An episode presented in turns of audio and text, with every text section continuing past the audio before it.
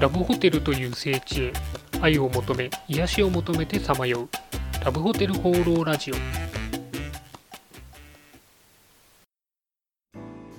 はい、ということで今週も始まりましたラブホテル放浪ラジオ第はちじゅうにかい、パーソナリティのラブホテルファンブログ管理人です。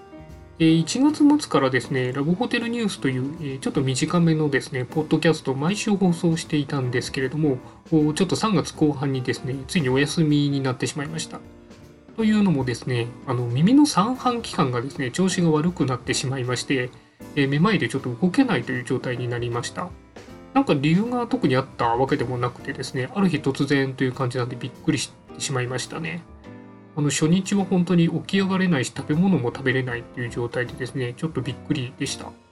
あのめまいいろんな原因があるので皆さんもぜひぜひ、はい、注意してほしいなというふうに思います。私はあのその後耳鼻科に行って薬飲んでですね、すぐに良くなったんで、まあなんとか良かったなというふうに思います。それでは今週もよろしくお願いします。今週も気になったラブホテル情報。はい、ということで私が独断と偏見で今週気になったラブホテルに関する情報をご紹介するこのコーナー。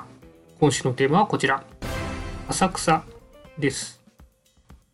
まあ、あの観光地として有名な浅草なんですけれども、実はラブホテルが何軒かあります。あのラブホテル街で固まっているわけではなくて、えー、浅草地区にですね、えー、何点か点在しているようなイメージですかね。あのハッピーホテルで検索するとですね、じゅういっけんヒットしました。意外と東京の人もですね、浅草にラブホテルが、えー、そんだけあるっていうのは知らないんじゃないかなというふうに思います。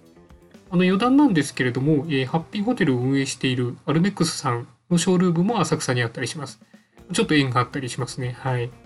えー、話を戻してですね、浅草のラブホテルの特徴なんですけれども、がっちりラブホテルというところと、観光ホテルもちょっと兼ねているようなところが、えー、混在しているような感じです。あの特にその観光ホテルを兼ねているようなところだと、見た目ももう本当に普通のホテルに結構近くなっていて、一見して、えー、普通の観光ホテルなのかラブホテルなのか分かんないような感じですね。ただあの入り口がにかしょあったりとか、えー、若干目隠しのようなものがあったりするので、あれもしかしたらラブホテルなのかなというので分かるような感じですかね。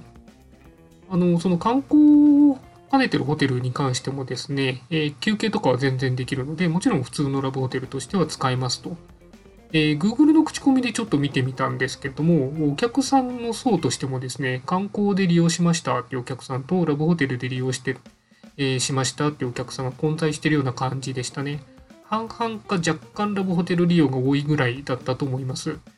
あのこういうラブホテルを観光ホテルとして利用するとですね、結構割安なのと、やっぱ防音性が高いっていうのは結構使い勝手がいいみたいですね。あと面白かったのは、あの閉店したラブホテルをですね、外国人向けに転業してですね、なんかおしゃれなデザインホテルみたいな感じで、和風デザインホテルみたいなので使って人気になってるというホテルもありましたね。やっぱあの独特な内装は受けがいいみたいです。なんでまあ浅草の特徴としては、そういうがっちりラブホテルと観光ホテルがですね、混在してるっていうのがちょっと面白いかなというふうに思います。あの観光地もね、えー、浅草寺とか、えー、商店街とかいろいろあってショッピングも楽しいので、えー、デートのついでに行ってみてはいかがかなというふうに思いました。ということで今回は浅草についてのお話でした。はい、ということでラブホテル放浪ラジオ第はちじゅうにかいいかがでしたでしょうか。あのさんがつにですね、高田馬場アンダーグラウンドという本がありまして、早速読み終わりました。もともとですね、東京最後のいっかいウイスダニというラブホテル街を扱ったシリーズものの本でして、今回高田馬場ということでですね、ラブホテルに関する話はないんですけれども、あの名物風俗店の話とかですね、なかなか面白かったです。あのそれ以外にも手塚治虫とかですね、江戸川乱歩とか高田馬場のゆかりにある人の記事もあるので、なかなか面白いので、興味のある方は読んでみてはいかがでしょうか。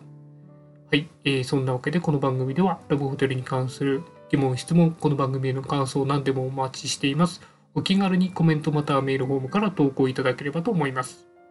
それでは今週も良いラブホテルライフを。管理人でした。